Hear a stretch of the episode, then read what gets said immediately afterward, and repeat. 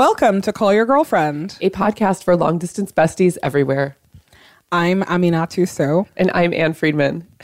On this week's agenda, cramps, hysterectomies, and the quest to make doctors believe women's pain, Mike Pence's abortion delusions, what Parkland teens do and don't have in common with Black Lives Matter teens, and why the only Glock we want in schools is the Glockenspiel.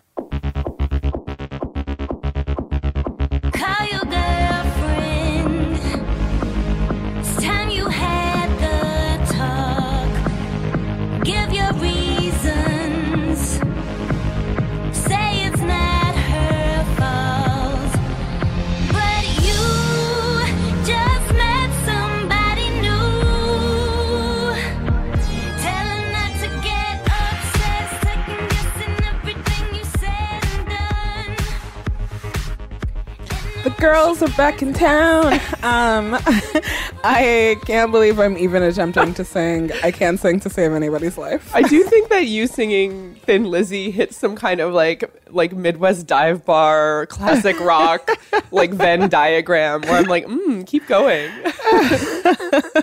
Well, I'm just excited because it's the first time that we're recording this podcast since December. I know that the user experience, like people think that we've been around every week. But truly, like since December, I've been in like cancer land. So this is uh it's exciting to be back. I mean, love having you back. There have been approximately 1 million things that I have wanted to process with you in the news, but like, you know what? It's also good sometimes I think to like take a step back and be like, let's talk about the stuff that is not commanding our attention like on the front page of the paper. I listen, as somebody who knows nothing about the news recently, Stop I'm it. gonna tell you. It's true. I like kind of don't know anything.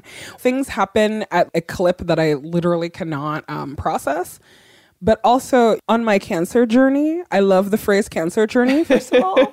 uh, I'm taking a lot of naps. Like uh, menopause is kicking my ass. So I am just like, I've reverted to full baby and I take approximately two naps a day. And I literally don't know what's happening in the news. Like, if it's not in a friend's Instagram story, I don't know what's going on in the world. Okay, but also your everything timing is fine. Your timing of like jokes about Hope Hicks' hair is also still impeccable, so you can't pretend to be that far off the news cycle. Okay, first of all, Hope Hicks is more than politics. Hope Hicks is culture. You know, like she's she's part of the Gossip Girl empire, and I do love her hair. The reason I'm invested in Hope Hicks specifically, it's a really good reminder for me that I was bamboozled by her because she was beautiful. Where I was like, oh, I also have a bias towards beautiful people. Pretty people get away with everything. I know, but I thought that, you know, like that didn't apply to me. And then it's like not true at all. I was obsessed with her pics. She's so beautiful. I love her eyebrows. My God, her hair, I just all of it. And I thought that she was really a mastermind, you know, like not that she was going to save us, but I thought that she was definitely throwing people under the bus. And then, no, turns out she's a dummy like the rest of them, and she's going to be carted away in the paddy wagon when uh, Sweeps Weeks comes. It turns out it's a paddy was- wagon, not a bus. you know, never mind. Like she fooled me too. Oh. But yeah, Robert Mueller, can you step up the season of America, please? It just he keeps introducing new characters. The arcs aren't completing. I'm just ready for sweeps week. I'm like, when like when is the plot moving forward? you mean the perp walk? That's sweeps week content. Like Oh my god. I just like can't wait. But anyway, it's good to be back. It feels awesome. Yeah, so wait, so maybe you can talk maybe we can talk a little bit about your cancer journey TM in a minute. but first but first I want to talk about this blood drive that we're doing at like the top of the show because Yes. if anyone listened to last week's episode, you heard us, me and Gina, talk about this a little bit. But I also want to talk about it with you because one reason we wanted to do this is you have like survived thanks and thrived thanks to strangers' blood, and we wanted to collect more of it. I am so emotional about the blood drive for many reasons. One, vampire reasons. Two, uh, you know, like when I told you that you couldn't come be my nurse here, which I know was your first impulse, you know, and I was like, no, Ann, it's just cancer. We all have to live our lives. I had typed like the um, most of the characters of kayak.com into my browser when you were like, no. Yeah, you were like moving into an Airbnb on the street. You know what I'm saying? Yeah. And I was like, no, we're not going to let this disrupt our lives. You channeled all of your Midwest energy into planning a meal train for me and then this blood drive, which honestly relationship goals. You were the queen of logistics, and I was really touched. But the thing about the blood drive too is that like yeah, it like personally means so much to me because for the last 5 years I have been just bleeding like a gunshot victim every time I had my period. Every single time I had a period, I would almost undoubtedly get a blood transfusion that was like given by a stranger that I could never say thank you to. Um, blood products save lives.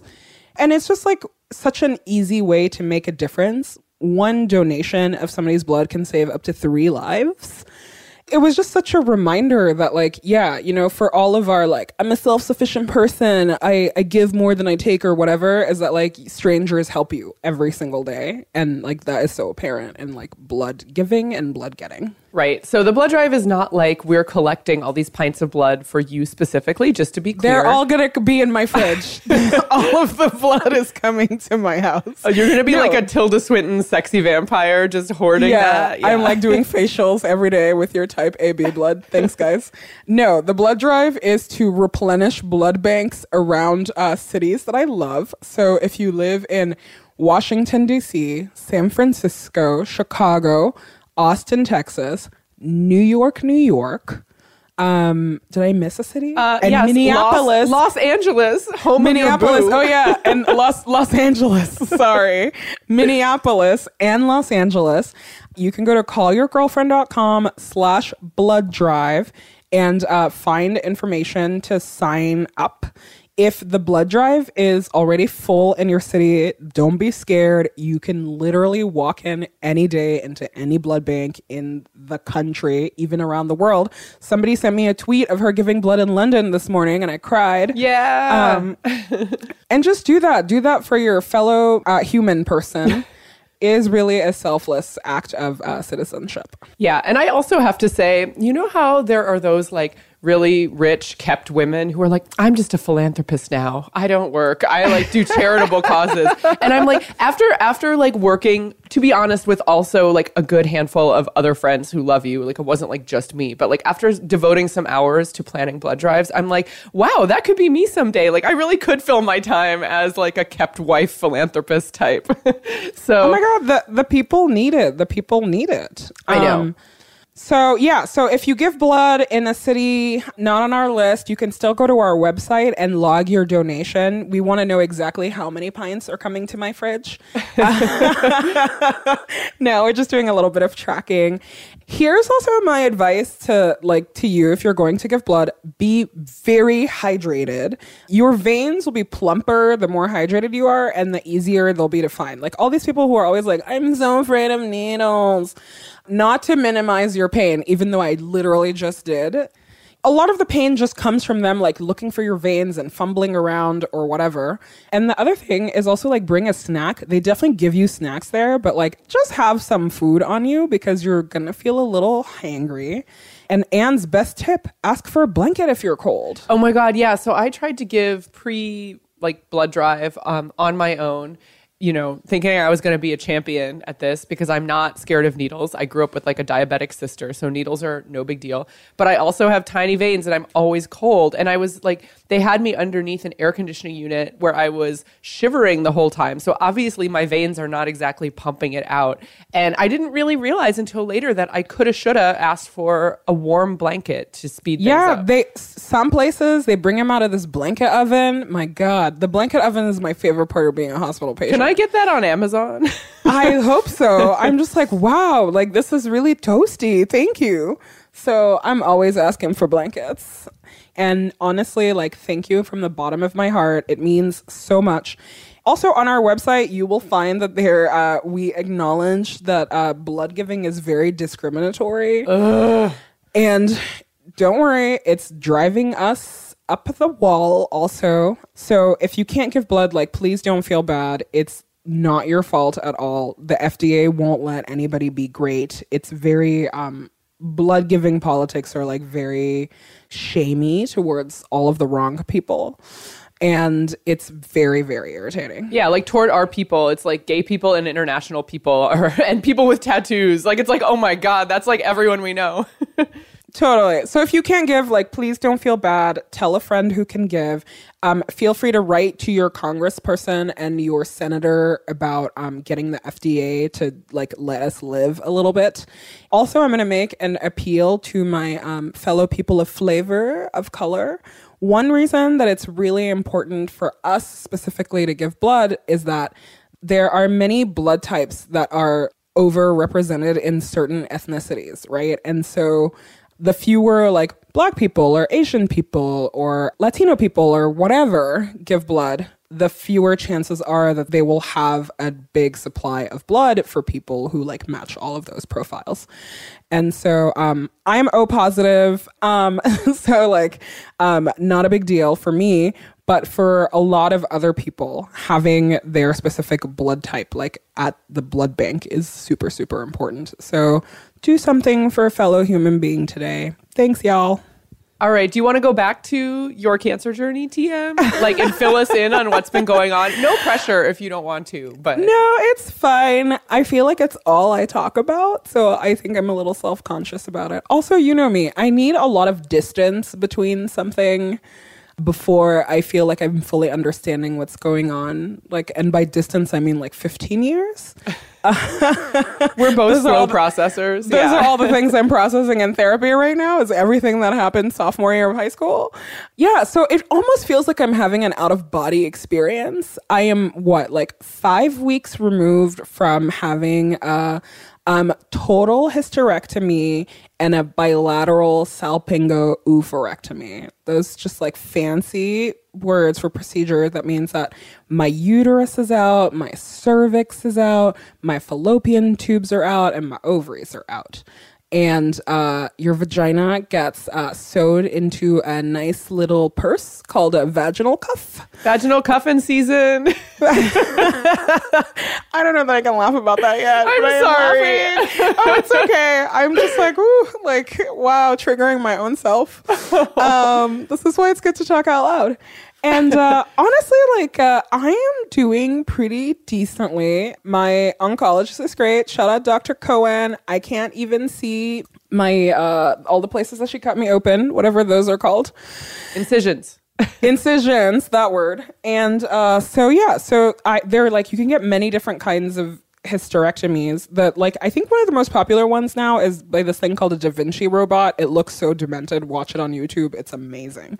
The doctor is literally like feet removed from you and then the robot is like going to town. Whoa. but i i did not have that. I had a laparoscopic vaginally assisted hysterectomy. So it means that they use the laparoscope to like cut all the stuff and then you give birth to your own gnarly organs. So, uh, Oh my god, it's pretty, uh, it's pretty intense. I have I know I said this to you at the time, but I'm going to say it again for posterity on the podcast, which is that you are now you were always like a living feminist metaphor, but like the fact that you birthed yourself is like the most like beautiful feminist art project term come to literal life and I love it so much. Oh my god, I feel honestly, I feel like very feminist right now. Like in like at my core where uh it's really interesting to go through like uh GYN cancer experience because obviously like the doctors use all the technical terms you know and all this stuff but you they still have to explain so much to you. And i'm like well first of all i was a sex peer educator in college. Second of all i'm a feminist. I know exactly where my myometrium is. So like don't be shy. And they're always so surprised that i'm like like i know the stuff and also, I don't have any shame about talking about it. It's made me very kind of emotional about uh, like our friendship and even this podcast and this project about just talking about our bodies so openly, you know? Um, it turns out that a lifetime of being fascinated by my own period chunks means that having uh, a hysterectomy was uh, no biggie. Slash also saved your life probably like paying close attention. One, yeah. 100% definitely saved my life because it's been such a source of pain for me. So, yeah, so like five weeks post surgery, I don't have like any surgery problems. It's really funny. They're obsessed with you like uh, peeing right and um, farting and pooping right before they send you home because that's literally how they know if they've broken anything. Anytime you have surgery, you have to sign paperwork that's like anything that's in the neighborhood of the thing that we're touching is like probably like, you know, like we might fuck it up.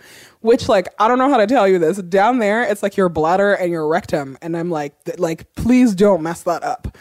So uh, it's it's been really interesting. The bladder stuff is like really fascinating because in a lot of women, your bladder sits like right next to your uterus. It just like rests there. It's like uh, a seat, and uh, so Lazy take- bladder. yes. So when they take your uterus out, your bladder is freaking out. So a lot of people report this feeling of like whenever they pee, they feel like their bladder is about to like pop out.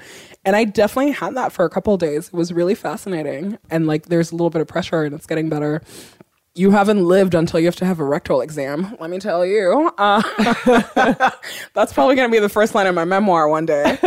Uh, yeah, you know, it's just like a tiny series of humiliations every day, but honestly, like you can handle it. I laughed, like I I laugh so hard at the hospital all the time because I'm like this is the most ludicrous thing that could happen to anybody. Um, so yeah, so like surgery wise, I'm doing good. Like kicks a Percocet, walking around, you know, like all that stuff. But uh, like when they take out your ovaries, you go immediately into uh, medical menopause. And let me tell you, menopause is outrageous. I can't believe older women have not burned the entire planet to the ground.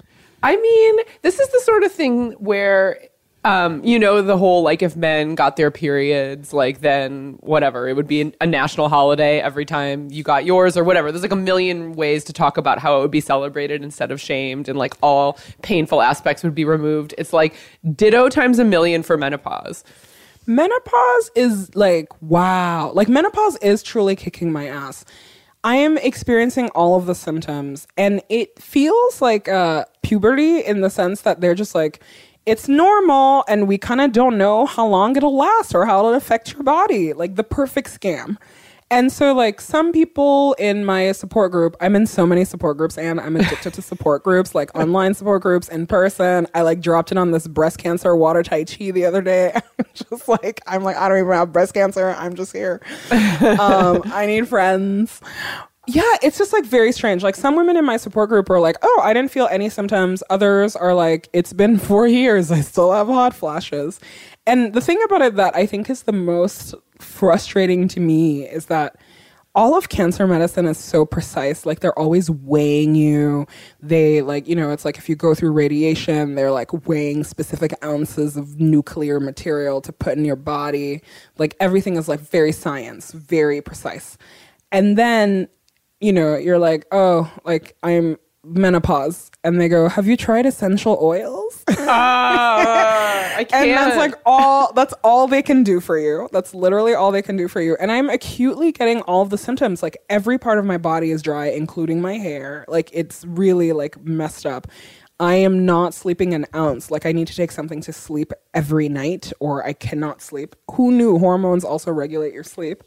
The hot flashes are whoo like literal satan inside your body and then uh, the mood swings are legendary like shout out to everybody who I've cried to, like for no reason recently.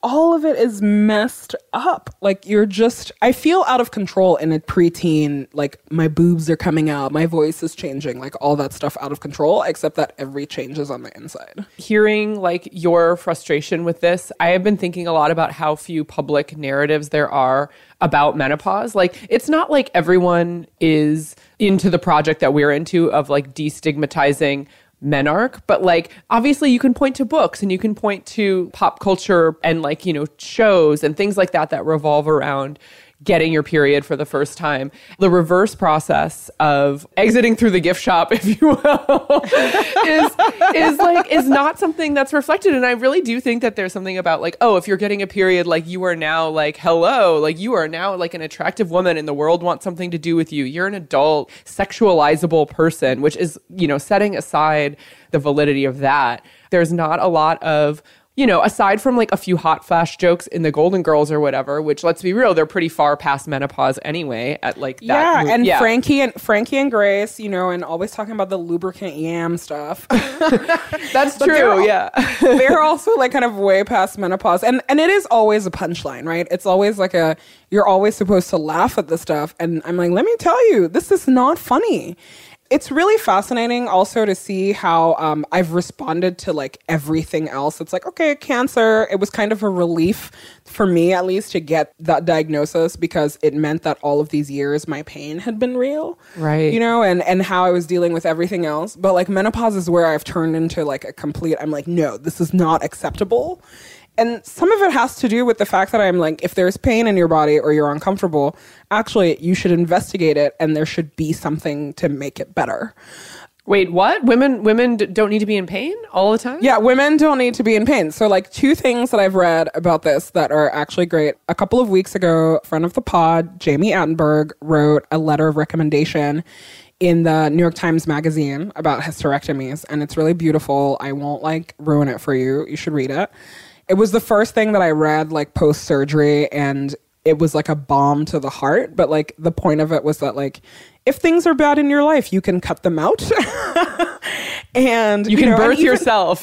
right. And down the road, I do want to have, we'll probably do an episode like specifically about hysterectomies and fertility and all that stuff because I have many thoughts about it. But it was really, I'm like, wow, like what a radical thought. Something is giving you problems. Like, take it out of your life. We don't know how to do that. And like very close to that, um, other friend of the pod, Max Read, wrote in the Times also this really funny article about how men are babies about pain. which you know I 100% believe. Nobody complains more than like a cis man with a with a common cold. like and it used to irritate me so much. It's honestly like a thing that has always made partners unattractive to me is when they complain about like my cold, my throat hurts, my like nose is droopy. Sorry, not to minimize your pains, ex-partners, even though I just did. also, I legit complained to you about my cold before we started this call. So And when you're complaining to me, I know that it's real because you never complain about anything.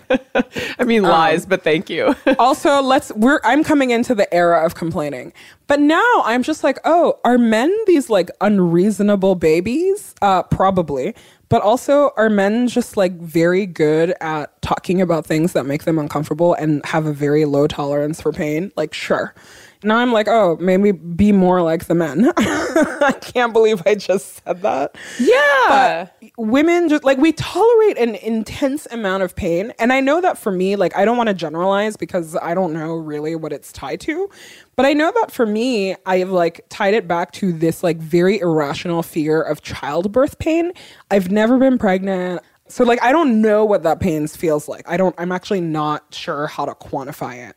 But in the pop culture, they make it seem like that is the worst pain that you can have. And so every time I've been in pain, I'm like, "Ooh, at least I'm not pooping out a baby." And uh, it turns out that probably I was experiencing pain that was more than that all along.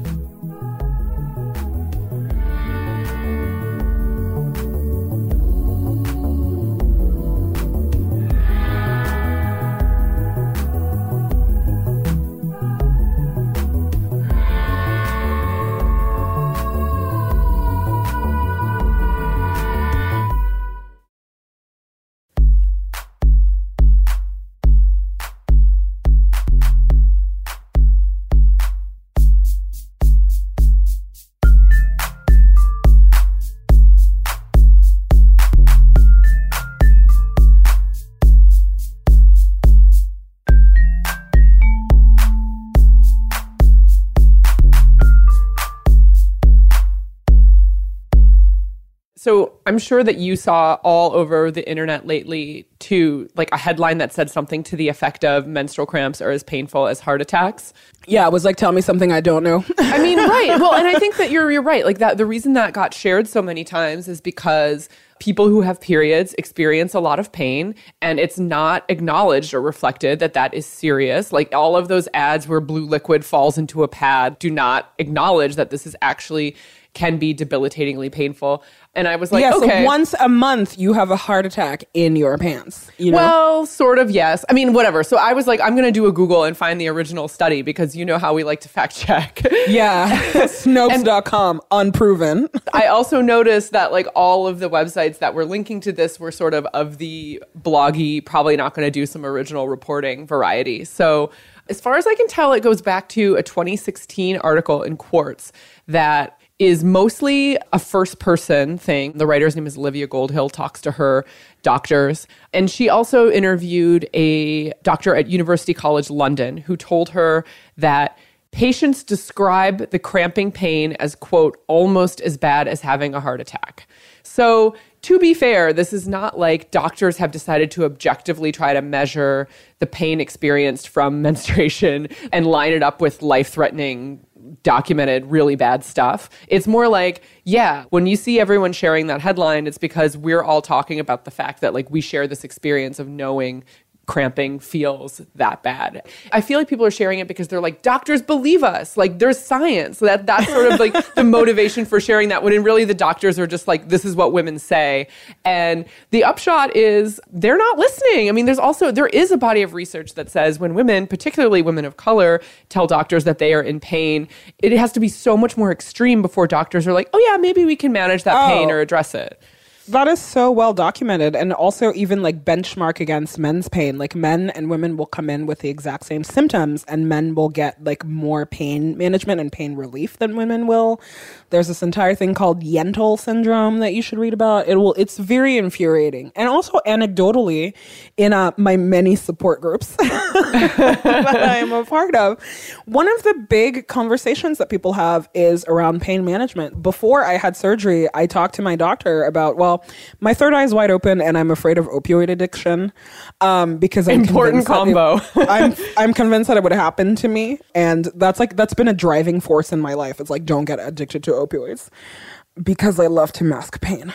I know, but, anyway. side note, the text that you sent me when you were on Dilaudid in like the recovery room are some of the sweetest correspondence I've ever And received. Dilaudid is so delicious. The nurse said, the nurse in the recovery room told me. So first of all, I'm one of the, I'm a nightmare patient for doctors and nurses. Any t- before they give me a shot, I make them tell me what it is, and then I make them show me. I'm just like, I'm a black woman. You're not gonna kill me in here. Like, I'm not gonna beat cancer so that like hospital negligence kills me. Like, I don't play those games. So I'm always like double checking their work, and I'm like, can you say it again? Okay, what dosage? You know, and I'm like already high from like surgery pain, so it's not like I know what I'm doing. I just feel I just want to be proactive. But anyway, she was like, every time I gave you Dilaudid, you kept saying, oh, no wonder these little white kids are addicted to this stuff. Delicious. it's true. The oh. relief is instant. Yeah, if you could buy Dilaudid like at CVS, I would be the poster child for like how bad it is for you. But anyway, so I actually talked to my surgeon before surgery about pain management. And if you're going to have surgery, I especially if you're a person of color, talk to them about it beforehand and ask every question that you have. I was like, what are you going to give me? How much of it are you going to give me? What happens if I run out or I have more pain? Because the thing that I'm noticing a lot in my um, support groups is people are feeling a lot of shame about asking for more if like a couple of weeks in they don't feel great. And also I've noticed that everybody gets a different amount. Like I was given probably enough pills for 4 or 5 days post-op if I took them on the schedule that you're supposed to take them. And then I was like, well, you know, actually like Percocet is just like heroin plus Tylenol, so maybe I'm just going to switch to the Tylenol uh, and hold the heroin. Yeah, cuz like in Europe they don't give you Percocet like they give you here, but that's a different conversation. So I would really encourage people to talk to their doctors about it beforehand. And also if you are legitimately still in pain, after your allotted dose of like pain medicine, there's no shame in telling your doctor that you still feel pain. Like there's a reason pain management is an entire body of science and medicine. Just having, you know, this like hysterectomy and the tumor, I keep calling my tumor tumor, taken out of my body, thanks Arnold Schwarzenegger, is that I still have, you know, like I'm still a cancer patient. Uh, hopefully, like that status will change over the next year. But I'm I legitimately feel better than I did before surgery. You know, I remember my first post-op appointment, and the doctor was like, "You look amazing," and I was like, "Yeah, I was literally dying the first time I came to see you," and I'm like running around or whatever. So you know, it's not to say that it's all charming and that like everything went well, but I'm like, oh, this is how sick I was. Like I'm so aware of that, like just the the difference. Pain is really women's pain. I don't know. It's been on my mind a lot, and I feel like I've been ranting to you about it so so so much because you know some of it I'm just like, okay, like. How much of it do you actually have to go through, and how much of it is it like patriarchy? You know, like, is it pain, pain, or is it patriarchy pain? and like what does that mean and also like every way that we're like socialized and raised to just like deal with it and how in the end like it is all a scam and uh, it's not fair to you it's not fair to you and i'm just like i don't want to raise the next generation of women to feel this way and to feel like they can't talk about it Well, and you're not like, I mean, first of all, you're not ranting. You're talking about your life and your experiences when the external world is not validating you or listening to you. I mean, you are one of a handful of women in my life who spent years, years of their lives in like chronic, debilitating pain without a concrete diagnosis or treatment plan. Like, there are women in my life who are still in the phase of like, okay, hopefully this next specialist can answer why I'm in pain all the time. Mm-hmm. Obviously, I was devastated when I heard about your diagnosis, but I was also kind of relieved too, where I'm like, okay, like now this is a thing that like doctors are aware of how to treat, and like there can be new options and a new plan for you. Whereas, like, yeah, so the answer is it's definitely patriarchy. And if you are listening to this and you are a woman who experiences chronic pain and can't get a doctor to validate you or listen to you, I don't have the answers, but I just want to say we see you and it sucks and I'm sorry and patriarchy is terrible. right you know but also like keep investigating because the only difference between you and a doctor is that that fool went to medical school. It's still i'm just really aware of this. Like your body your responsibility. I'm really aware of all of the times that like I had an office job or whatever and it was like I don't feel great but I don't really can't go to the doctor because this memo has to go out today. You know it's PR it's not the ER we don't save lives here. Uh, you know and, and thinking about all the times that I like didn't put my health first not to say that it's my fault that I got cancer it is absolutely not my fault. Like for me it had to get to a point where I was like oh I actually can't function anymore and that's why I'm I'm like cracking the books open Right. And also you have a So to PhD in your own body. Like you know Yeah. your body better than like a doctor with a medical school degree knows objective truths about like the human body. So that's also true. real. Oh, you know another thing I was going to tell you about pain. So I was talking to a nurse once. You know, like whenever they're like, "Where's your pain level, one to 10? which I always thought was like very dumb, and I'm like, actually, like, there's no universal pain scale. Yeah. And then what I realized that they were actually doing is to see how for real you were. So like, you never want to say 10 because they're just going to be like, "Oh, exaggerator." But if you're like seven, eight, nine, like that's real. And if you're like four, they're like, oh, she can take it. And I was always like, eh, I guess this is a two or a three for me. and really, it was a 17 on the one to 10 scale. so stuff is different for everyone, but you know, it. It is your body, it is your responsibility, and you owe it to yourself to like investigate all sorts of discomfort.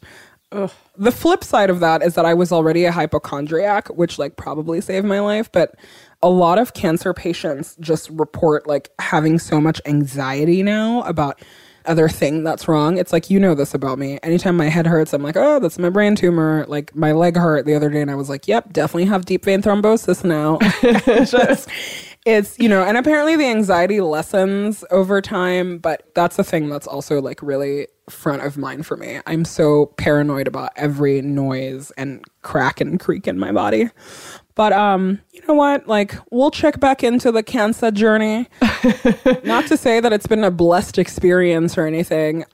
I'm just glad that there is a plan and also like i'm so aware of my own just like privilege and confronted with it every day that i can advocate for myself and i can have access to healthcare it's a very hard thing to grapple with I am so happy to have you back back in the world. And like also I know we've talked about this before too, but the idea that look what you were doing before while you were also managing essentially a health crisis, like how unstoppable are you going to be? Like like after you're through the woods on this one, I can't even handle like what you're going to accomplish. yeah, I'm dying. like, when I beat cancer, it's over for you bitches. it's like you're just gonna pummel your way through like literally every other goal you've ever had. I'm so excited. oh my, that or I'm just gonna like stick to this life of naps and like being chill all the time. I'm like, wow, life can be like this. Part of the reason that I decided to be open about talking about this cancer is because it's really because like, I'm an impossible person to help. Because if it was up to me, I would have just had secret cancer and never talked to anybody. But like, I had to talk to you and Gina about it because it involved logistics. And other friends like saw me, and I was like, oh no. So I guess I should talk about this. But then I watched my friends have a hard time deal with it, and I was like, yeah, I can't ask them to keep my secret. We're all going through this together. I'm impossible to help, so maybe they can help each other. like, you know, I'm like, throw you a bone. But the thing that's been like really delightful is that actually, once I like relented, sure, please stock my fridge with food, like check on me, take me to the doctor, like all of those things that I like loathe to have people help me with. I was like, oh, not only is this fine, this is amazing. I know it feel also as someone who loves you, it feels really good to be able to like have a concrete action to take that communicates how much I love and support you. And I'm not saying that you should make choices about how public to be about what you're going through based on serving your friends and their needs, but like it does feel really good to be like, okay, like here's a concrete thing, a meal train, here's a concrete thing, a blood drive. Those are things where I'm like, Yeah. yeah, I can't just I don't want to sit around and just be like texting you about how you're feeling. I want to do something. No, it's true. And also, like, I'm telling you, I'm like, I finally relented to like letting people help and letting people know. And uh, one reason I can do that is because, like, I have the best friends in the world. So, like, it turns out when they say they're going to do something, they actually do it. But also, I'm just like, oh, wow, life can be like this. You can just let people take care of you. So, even when I get better, I don't think I'm going to talk about it because I'm like, excuse me, can somebody do my laundry again this week? Because I like can't bend. Thank you guys. I mean, also call back to a metaphor from a few weeks ago, but like the lady web makes a good safety net. You know what I mean? Like we can literally we can catch you. Yeah, no, y'all caught me, and I feel uh, I feel very loved and supported. You know, it's gonna be a journey. It's gonna be the rest of my life, but uh, as long as I'm here, it's gonna be pretty fun. So let's see. oh my god, I'm ge- I'm getting really emotional right now. oh, I'm I'm, I'm an emotional mess all the time. Everybody's always like, "Oh, why are you so like? How are you doing so well?" or blah blah blah. And I'm like, first of all, I go to two therapists, and I'm on a hundred milligrams of Zoloft. Hopefully, more starting next week. and uh, that's another thing that I like really want to acknowledge is that getting yourself centered and medicated and talking about it is one way to like deal with a lot of stress in your life. Like it's so funny. Everybody's always like, "Oh, you're in a good mood, you're being cheery or whatever." I'm like, "No, this is this is my life. You only get one life. You can sink or swim, and I am swimming as hard as I can." For anybody who always says like, "I don't know what I would do if that happens to me." Trust me, you're going to do the exact same stuff that I am doing. Being sick doesn't turn you into some sort of like saint. It just brings up you become your most like you self because it's really all you have. You know, like how some people are also, uh, it's like little women, like Beth, like when you get sick, they're gonna write a book and like do all these things. I turn to the opposite. I'm like, I'm gonna watch all the reality TV that I'm not current on. it's, it's my, I'm like, this, this is what I want my legacy to be is Real Housewives of Beverly Hills marathons. And like I found a lot of comfort in that. But honestly, like therapy has been really helpful. I go to my regular therapist and then I go to this other therapist that is like um trauma, like sick people specialized therapist. And uh, I've made this joke to you countless times. It's uh, regular therapy is the same as cancer therapy. Still your dad's fault. so um, shout out to my dad, who is not bad. Um, but you know, I am really supported. But also, I was like, my mental health is going to be a priority for me this year. And like giving in to taking meds has been great. I'm like, oh, it's not because I don't try hard enough. I literally have a chemical imbalance. There's actually like a lot of science that shows that there is a direct link between gynecological cancer and uh, depression. Surprise, surprise. Wow. That makes a lot of sense. I have no shame around it. Take the help. Like anything helps. Like take the help. But um, yeah. Zoloft Nation reporting in for duty. I feel great. I feel great. I'm just like, wow, maybe if everybody was on an SSRI, like we would all be fine. I mean, we're going to be fine. That's right. Buy your own neurotransmitters if you don't make enough. Oh my God. we got this. Okay. That's, uh, end end of my cancer journey rant. Check back in in a couple of weeks or months.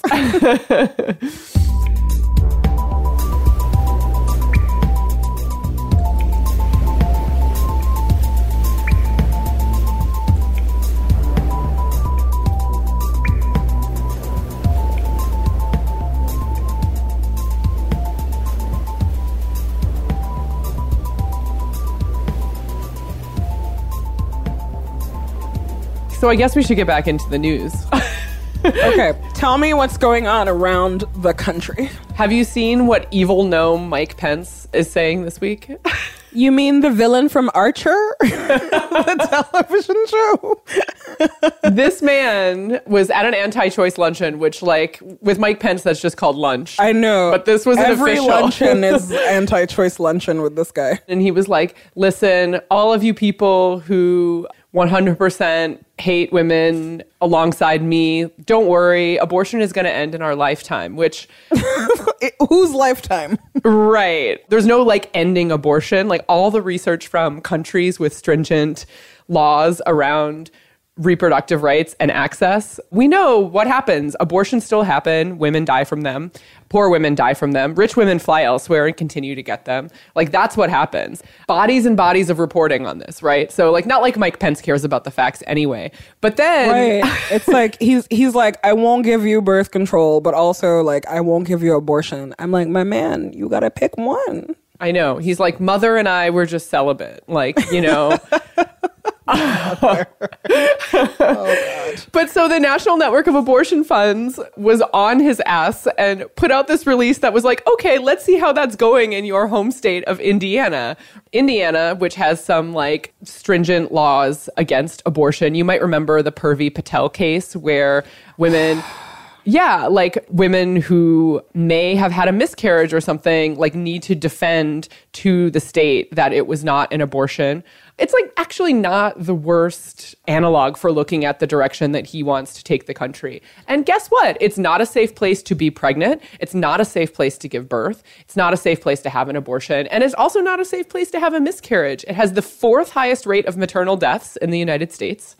It's shameful. He set his entire state on fire and then left to be vice president. I'm like, we see you. And the other thing for like this save the babies perspective, it has an early infant mortality rate that is higher than the rest of the nation and is especially higher for like the disparity between black and white infant deaths. So definitely all these babies that he says he want to save are dying in Indiana. And overall, Indiana residents have worse health outcomes than the rest of the nation, particularly among people of color as well. So this is what's going on in like his case study for ending abortion in our lifetime nationwide. Th- these ghoulish people. My gosh. Can you not read? Like that's sort of my question here. I'm just like No, what- they literally can't read. And I'm just like, well, you know, this is the thing that drives me, that just incenses me so much about these people who say that they're pro life. I'm like, first of all, I'm the real pro lifer here. Um, I like actually care about alive women and alive babies. I don't know. big talk for a person without a uterus. That's right. Um, whew, big talk. But you know, it's also just this this thing where I'm like, if you want to make laws based on your religious book, there are a lot of countries that you can move to. In this country, we worship the Constitution. Like, get it together. They're always trying to have it both ways the hypocrisy of it is what galls me more than anything else because that's what allows them to be dangerous is that they like shroud themselves in the language of religion and they care about people and whatever. I'm like there's so much evidence that you actually don't care about anybody If like the Christian right cared so much, we would not have so many children that were up for adoption in this country. Right, or living in poverty or skipping Yeah. meals or yeah. Or like moms who are dying in childbirth. I'm like, if they put all of the energy that they put into their like fake fetus performance art into actually doing things to alleviate poverty or God forbid, like help pregnant women, wow, like you could accomplish a lot actually. But no, that's not what they're doing. Okay, so speaking of the Constitution, are you have you been keeping up with this Supreme Court case that's going to be heard later this month? I know you have. No, you told me about it. Oh right, I I'm sorry. You You think that I'm joking about this? I'm like, no, I have been on a solid Housewives of Beverly Hills, and I'm watching MASH, the best TV show. Oh my anyway, God. that's a conversation for another day. Tell me about. we are not diverting this conversation about reproductive health laws to MASH. I'll talk to you about MASH on my own free time. So okay, so in California, my beloved adopted home state, in 2015, the legislature passed something called the Reproductive Fact Act. You know how I I love facts. I love that. I Um, love facts. Yeah, and basically it's a way of saying to crisis pregnancy centers and places that are anti-abortion propaganda sites masquerading as healthcare clinics that actually they're required to tell people that the state has public programs that provide immediate free or low cost access to family planning, prenatal care, abortion, the whole gamut. And Facts. yes, facts. The, it is a fact that the state has these programs, and if you are telling people that you are a clinic or a medical site offering access to information and services, the state of California is like, guess what? You actually have to offer access to information, not the services, just the info. right. Like, don't lie. Just tell the truth. Yes. And so there's an anti choice group called NIFLA, the National Institute of Family and Life Advocates. You just made that up. I did not make it. I really wish I made it up. You made up NIFLA. Stop it. Yeah. So NIFLA is like, this curtails our free speech rights because we have to tell facts to people. yeah. And the Supreme Court is oh. hearing this case later this month. So, Oh my God. Okay. So, speaking of the Constitution, let's talk about uh, my favorite amendment, the Second Amendment. oh my God. Um, it's not my favorite at all. Do you have a favorite amendment? I do. Number four. Search a seizure. I knew you would have a favorite amendment. Um, it's you know how I love a procedural. I have to confess. I mean, obviously, I love the first. It's so complicated. I actually kind of love how it's like bandied about falsely, and we can argue about its bounds all the Oh, time. I don't like the First Amendment. I think that even worse than the Second Amendment, I think that people who are like champions for the First Amendment are all performance artists.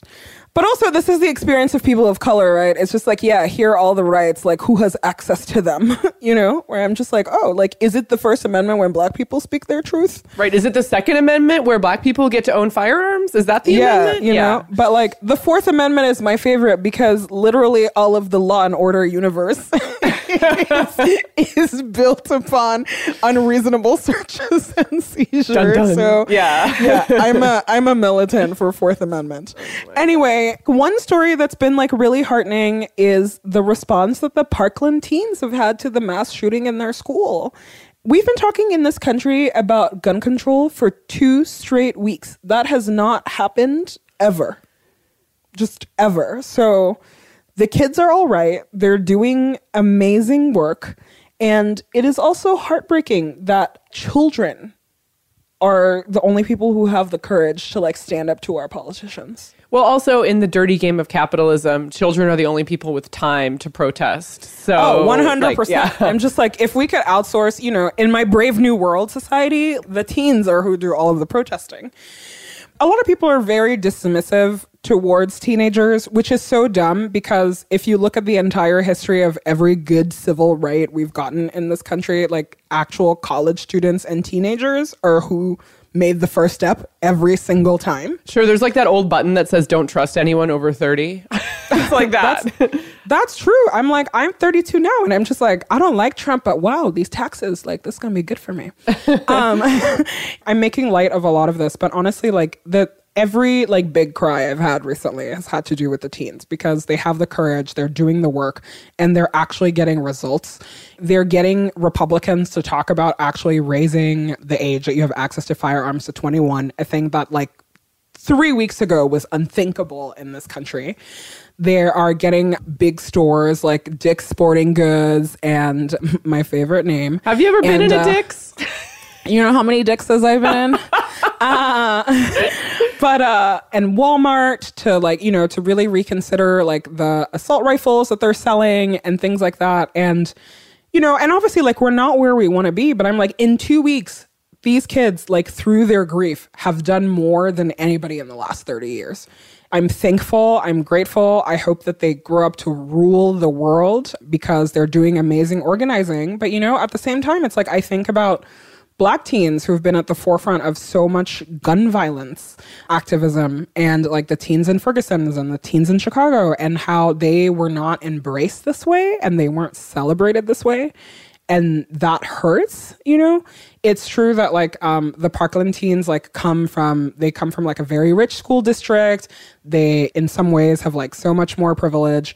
And if a different school had been shot we wouldn't have this conversation but you know that doesn't diminish the work that they're doing they're doing incredible work but it also like makes you think about whose activism like we are we rally behind right it's like all these celebrities are giving them millions of dollars and i was like wow like what would it have been like if oprah had given the ferguson teens $500000 Right. Or those George teen Clooney- girls that organized Yeah. that march in Chicago for Black Lives Matter. Like, what would have happened? You're right. it's just a lot but like you know thank you to the teens who are doing the work the march for our lives is happening in washington d.c on march 24th but um, you should look up your own city to see where it is i will be at the one in new york i have cancer and i'm going to be at the new york one what's your excuse I mean, the one in LA coincides with our LA blood drive. So just march Wow. before you donate blood and just like make it a banner day. donate. March before you donate. You don't want to mess up that order.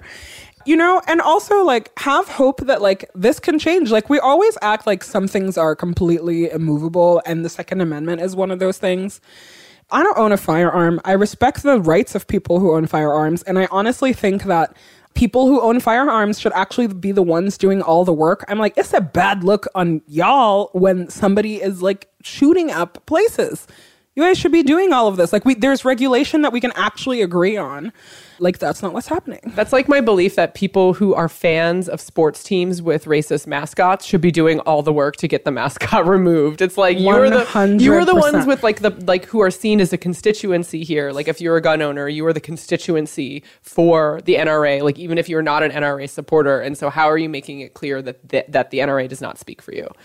Yeah, it's a bad luck. We also we did a big episode about guns in 2016 that we'll link to in the show notes where we talked about a lot of this stuff in more depth and we interviewed listeners who are gun owners and then also, you know, speaking of like complicating your understanding about guns, we talked to Lucy McBath who's an advocate with Everytown whose son Jordan Davis was killed as a result of gun violence and she talked a lot about the way race plays into this and is is an amazing advocate. So follow Everytown and follow their instructions on how to get involved because I do feel like you know we've seen all of the statistics about how mu- many dollars the NRA is funneling toward politicians and that is Millions. millions. And that is true and it's a problem, but ultimately there's also when you look at polling in especially in certain states about support for really really lax gun laws like that's something that is unrelated to how they're spending on politicians and so i think that like a grassroots response is just as necessary as like turning off the funding tap so you know join join the grassroots gun control effort as well Think about all of the teachers that you know. I alone know so many teachers. Teachers do so much. We pay them no money. And the Congress's idea of gun control is giving guns to teachers. I'm like, first of all, you don't pay them enough to outsource your kids' security to them.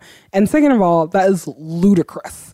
And then when you add like race into the mix, it's just like, sure, like the black teacher holding the gun will be the first person to die when the SWAT team shows up. right One or most- just driving to work yeah, like one of the most famous school employees with a gun was Philando Castile, who had a concealed carry permit. He was still shot. And guess who did not come to his to defend him. The NRA, who like they if he had been a different race, they would have been all over that story because his rights were trampled you know, it's like all of these conversations about like arming teachers and maybe we should beef up mental health and and it's so offensive how all of the right wing are just like they keep calling people crazies and sickos and all of this stuff. I'm just like, no, like it's true. We should have a real conversation about mental health, one talk about in a way that's not offensive. But all of these things are distractions also from the fact that there are real concrete actions that they could take to make sure that like people don't have weapons of war in their hands and like pretend that they're using it to hunt deer. Yeah. A hundred percent. Did you see that meme that was like, "This is the only Glock I want in my classroom," and it was a Glockenspiel?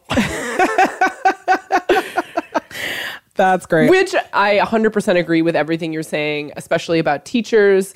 But I also want to just like bring it back to the fact that the NRA is really savvy about this stuff. And if you make it a conversation about arming teachers, then everyone gets bogged down in that and like d- gets distracted from like bigger legislative goals. And so, like, let's definitely talk about how we are and are not supporting teachers, but like eyes on the prize, gun control laws that apply across the board, like, that is the prize.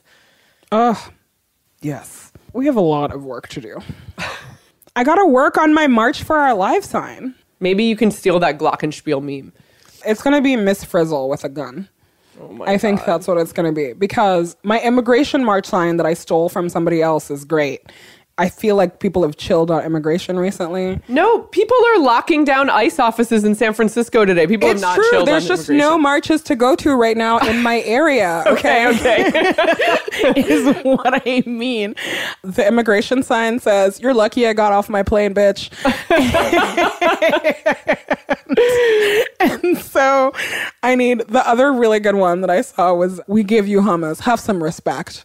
And It's so true. yeah. So I gotta I gotta think about this one, but you're right, the Glockenspiel is pretty good. It might just be a big Miss Frizzle like sign because Ugh. shout out to Miss Frizzle. All right, boo boo. I'll see you at the gun control protest, at the blood drive, and on the internet. oh wow being an active and engaged citizen so much work but I you know. know. what we can do this we can do this see you at the march for our lives march 24th also on the internet You can find us many places on the internet on our website, callyourgirlfriend.com. You can download it anywhere you listen to your favorite podcast or on Apple Podcasts, where we'd love it if you left us a review. You can email us at callyrgf at gmail.com or on Instagram, Twitter, and Facebook at callyrgf. You can subscribe to our monthly newsletter, The Bleed, on the Call Your Girlfriend website. Uh, you can even leave us a short and sweet voicemail at 714 681 2943. That's 714 681 CYGF. Our theme song is by Robyn. All original music is composed by Carolyn Pennypacker Riggs. Our logos are by Kanisha Sneed, and this podcast is produced by Gina Delvac.